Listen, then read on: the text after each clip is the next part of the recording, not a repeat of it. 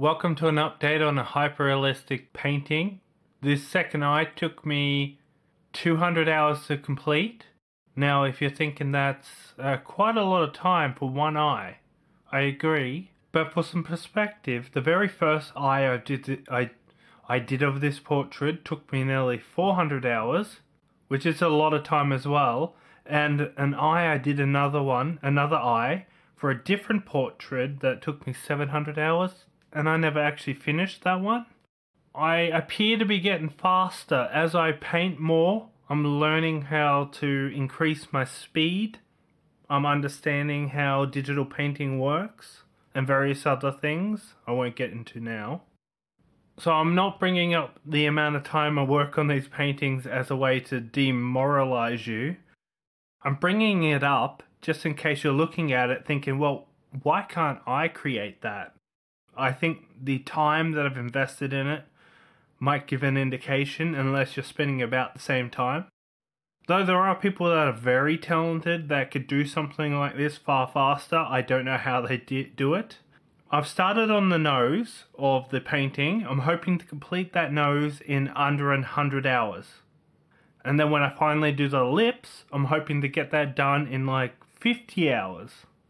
I don't know, maybe I'm a little bit too optimistic. Now, if you have any questions about the process of creating this painting, ask me below so I know what you guys are thinking and what to address. I mentioned I created the painting using a computer mouse. You might think that's kind of odd to use a computer mouse. Why not a stylus? I agree. A stylus would be kind of normal. That's what normal people use, but I'm not normal. And for some reason, I find the computer mouse easier, which is really odd. I don't know. I just find it so much easier just to have my computer set up. And when I want to do the digital painting, I just open up Affinity Photo and I start painting with the computer mouse. That's for me, that's easy. That's just like quick. It's hard when I have to do long straight lines. The computer mouse doesn't really help there. So I do actually have a Huion tablet, but it's in my closet. I can't be bothered using it. I hated swapping between that and my main monitor.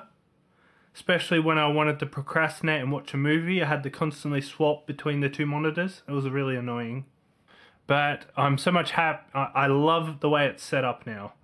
And plus, the Huion tablet has a like a 1080p resolution. That's not fun and so the resolution couldn't show me everything I needed to. At least it didn't feel like it could show me everything I needed to.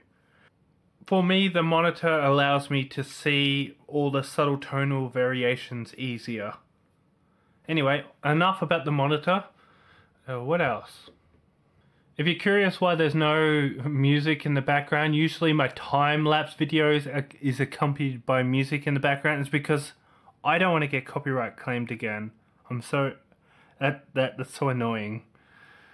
I'm getting like one per month on average. So I mean they can't copyright claim my voice, though I suspect they'll try. Thanks for watching.